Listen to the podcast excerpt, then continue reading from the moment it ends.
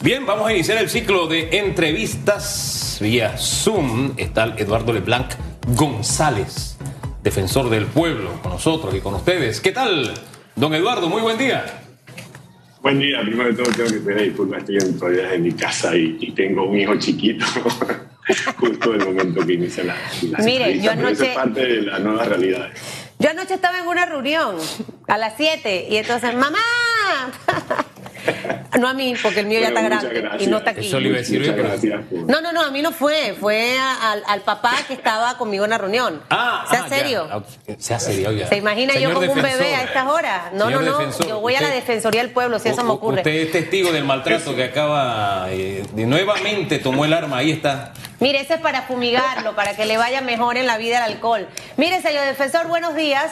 Hace un momentito leíamos la noticia básicamente de- de- del resultado del informe eh, que ustedes arrojaron luego de esta investigación respecto al tema de la esterilización de las mujeres en el área de Bocas del Toro. Y creo que eh, es sumamente importante reiterar eh, lo que no ocurrió hasta este momento, porque no sé si ya se cerraron las puertas para que aquellas mujeres que en teoría fueron víctimas de esta situación pudieran denunciarlo o, o- o todavía se mantiene abierta esa opción para que acudan a las autoridades.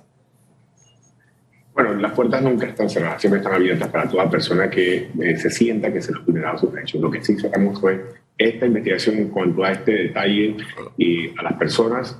Nosotros hicimos un llamado a través de ustedes, de los medios de comunicación, para que se acercaran, digamos, para el, el- y todavía está, de hecho, eh, el pasaje, la estadía y la comida para que vinieran y se fueran examinadas por nuestro doctor y nuestros psicólogos, eh, abogados expertos en derechos humanos de, de mucho tiempo y trayectoria en la defensoría.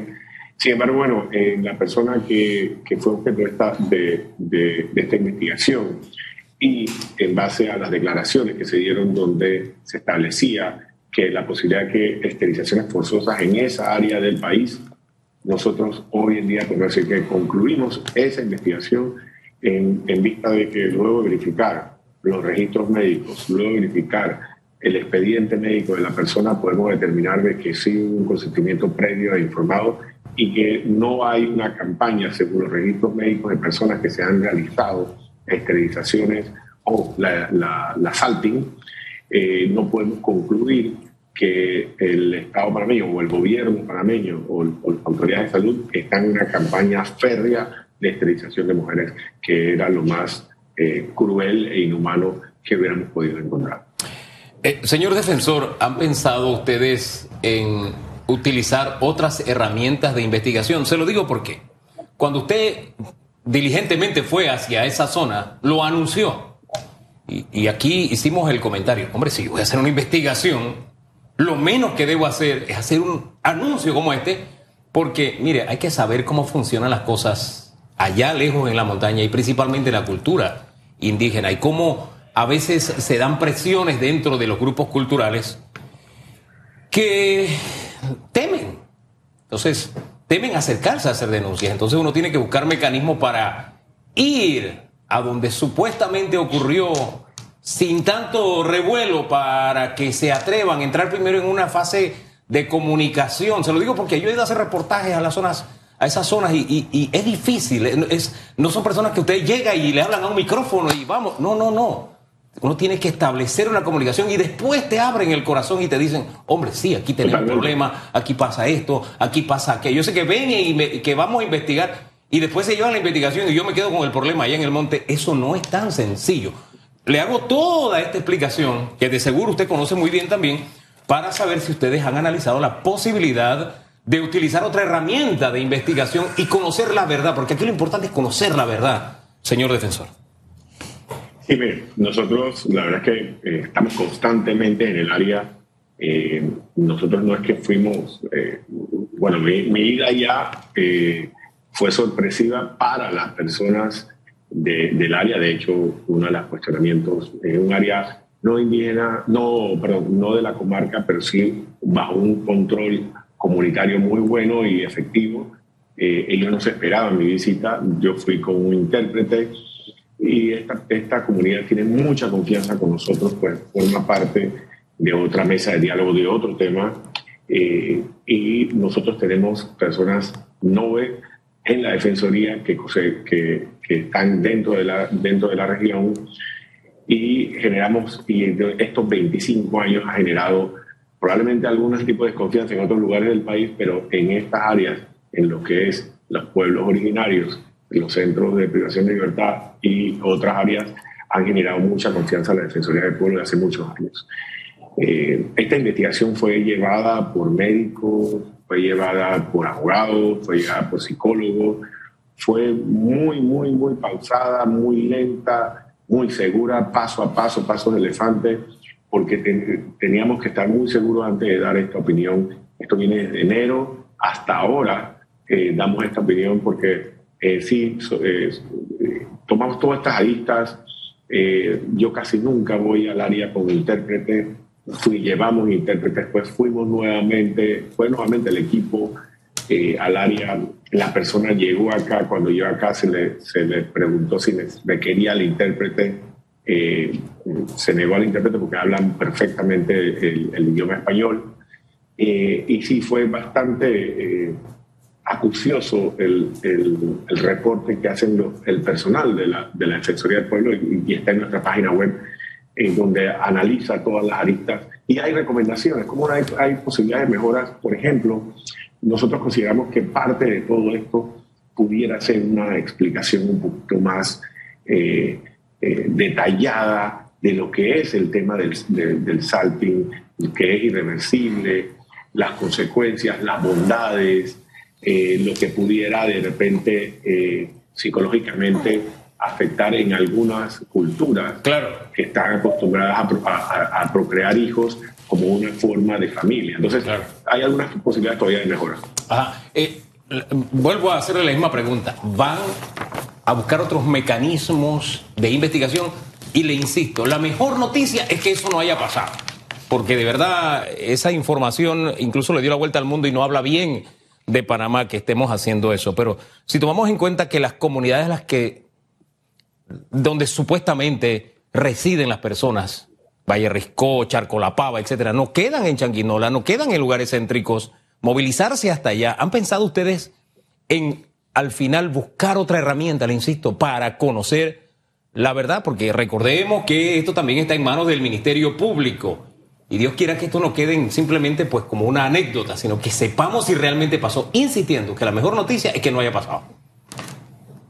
Sí, claro que sí. Eh, y ojo, esto, eh, nosotros estamos en esa comunidad y los líderes de la comunidad, hemos hablado con los líderes, esa comunidad tiene unos líderes muy importantes, unos líderes que, que están activados en derechos humanos, unos líderes que, que son eh, peticionarios en la Comisión Interamericana de Derechos Humanos. Son personas muy activas, mucho más activas que cualquier otra, cualquier otra persona, cuidado que en la capital están bien activos en el tema de derechos humanos.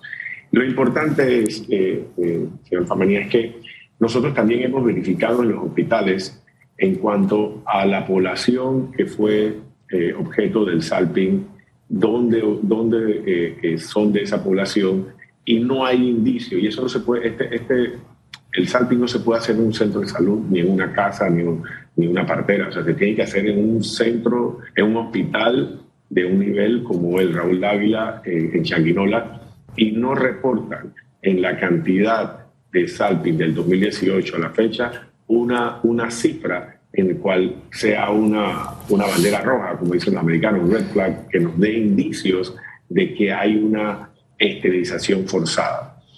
Igual, igual, luego de entrevistar a personas autóctonas, luego de entrevistar a personal médico, luego de, de revisar todo esto, hemos podido llegar a la conclusión de que no existe ese tema. Sí vamos a seguir, eh, como nosotros le decíamos al, delegado de la, de la, Oficina de la Alta Comisionada de Naciones Unidas, nosotros seguiremos con las puertas abiertas, seguiremos haciendo ese llamado. Eh, sin embargo, yo creo que para, para eh, tenerle, ponerle un poco de seriedad al tema, este caso de esta persona y en el llamado que hicimos públicamente, que vinieran a la Defensoría, que le pagábamos, transportábamos, le pagamos el hotel, le pagamos la comida, y lo hicimos allá, lo hicimos en, español, lo hicimos en Nove, eh, no vino ninguna persona. Y créame, nosotros estamos siempre en, en, comunicación con los líderes, son cuatro líderes de, de esa comunidad, eh, lo cual es que tenemos excelente relación y, no se han aproximado más personas. Señor defensor, usted al inicio hablaba de que las puertas siempre van a estar abiertas, pero definitivamente eh, este caso trascendió nuestras fronteras. Eh, y, obviamente se deben mantener abiertas también para otros casos, pero en este caso específico, ¿habrá un pronunciamiento o esto se va a extender? O sea, para que también el mundo entero sepa si al final las investigaciones arrojaron que no hay ninguna denuncia hasta este momento, el mundo también se merece esa explicación y los panameños para tener esa claridad y esa tranquilidad. Eh, ¿Sabe? Porque a veces estas cosas inquietan a la gente, eh, revuelven a la gente, quizás a otras comunidades indígenas cuando no se dio, creo que es justo y necesario que al final se afirme y que pueda, como digo yo, cerrar ese capítulo, porque hay otros temas en los que también debemos involucrarnos en, el tema de defender los derechos humanos de las personas. Sí, la verdad es que eh, nosotros le hemos puesto mucho empeño, otras no fueron solo una visita, fueron un cúmulo de actuaciones eh, eh, jurídicas y, médicas y psicológicas que hicimos a lo largo de enero a abril. el tema era muy preocupante, puesto que, pensemos, si eso pasa en alguna comunidad, también puede estar pasando en la capital, puede estar pasando en Herrera, puede estar pasando en Veragua, en Coclé, y no exactamente nada más en la, en, la comarca Nove. Eh, y, nosotros teníamos un, una doble, un doble propósito, no solo como defensores de derechos humanos, sino como padres, como esposos, como, como hermanos, lo que no nos gustaría que ningún familiar de nosotros eh, eh, fuera de ninguna forma esterilizado forzosamente. Sí, en cuanto, a, en cuanto a esto, sí, nosotros le hemos enviado a la Oficina del Alto Comisionado de Naciones Unidas este, este informe que consta de 29 páginas, cuatro cuatro direcciones de la Defensoría del Pueblo trabajaron en ella.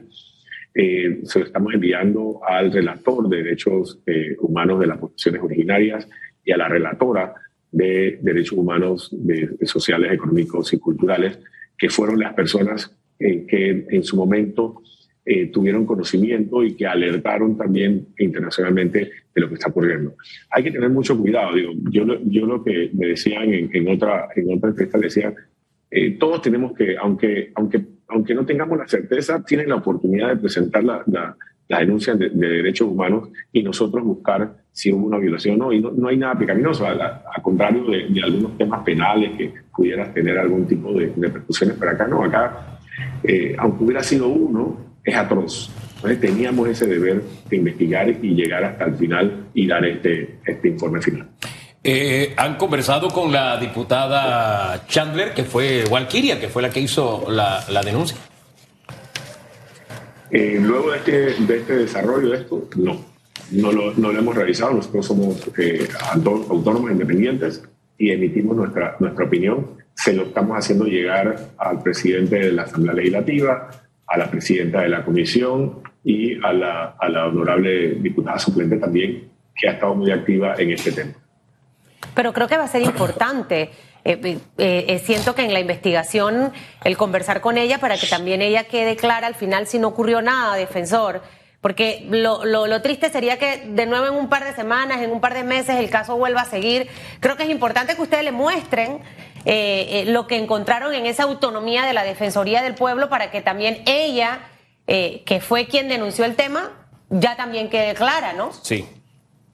Sí, y también un análisis de, dentro de todo también se un análisis de la visita que hizo la comisión en, su momento, lo que relataron las personas, nosotros también hablamos con la persona que relató eh, los supuestos hechos eh, en medio de la visita de la comisión de la Asamblea Legislativa al área, eh, conversamos también con el, la, otra persona, era un hombre y una mujer, que también hizo una relación de hechos, de supuestos hechos ocurridos donde hace referencia a terceros, es decir, no es su hija, no, no es ella, no es su hermana, sino ella tuvo conocimiento de unas personas que fueron estilizadas por.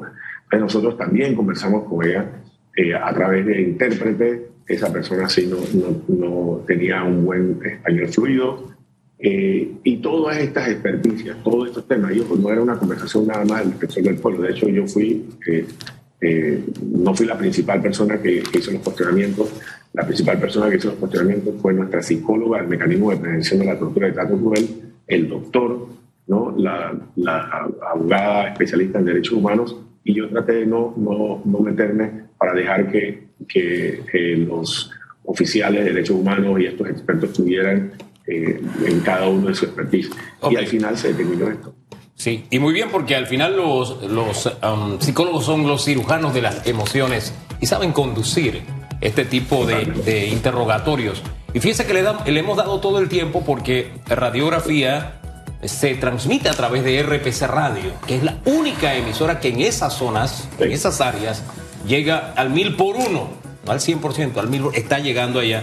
Y eh, la información de alguna forma también sirve para que si no, se ha, no, no ha llegado la información a quienes deben llegar, sepan que la puerta sigue abierta. Pero insisto, la mejor noticia es que no haya pasado. Algo adicional, muy breve, ya estamos pasados de tiempo.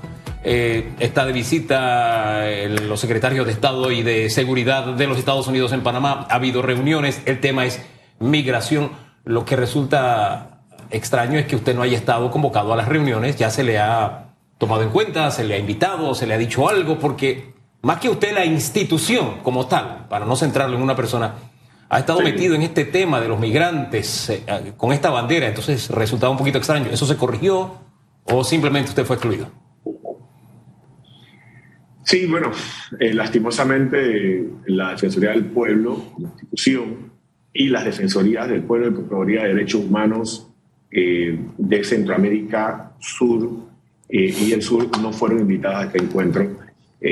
yo participé al, al ágape que le, hicieron anoche nada más, en donde escuchamos discursos, pero en las mesas de técnicas de trabajo no somos parte, lo cual vuelvo y repito, se desaprovechó la oportunidad de escuchar derechos humanos, a pesar de que están las grandes organizaciones universales, como la Oficina de Alto Comisionado de Naciones Unidas, que, que quien lo representa en Panamá siempre está eh, pendiente de todos los temas de migración, OIM, que es una institución, eh, nuestros socios eh, internacionales, pero creo que es importante los que estamos en el campo, los que estamos ahí, en ese campo de batalla, que son los, los defensores de derechos humanos los que hemos levantado la voz en el acuerdo de Capurganá, Ecuador, Colombia, Costa Rica y Panamá, indicando que necesitamos intercambio de información, no somos citados.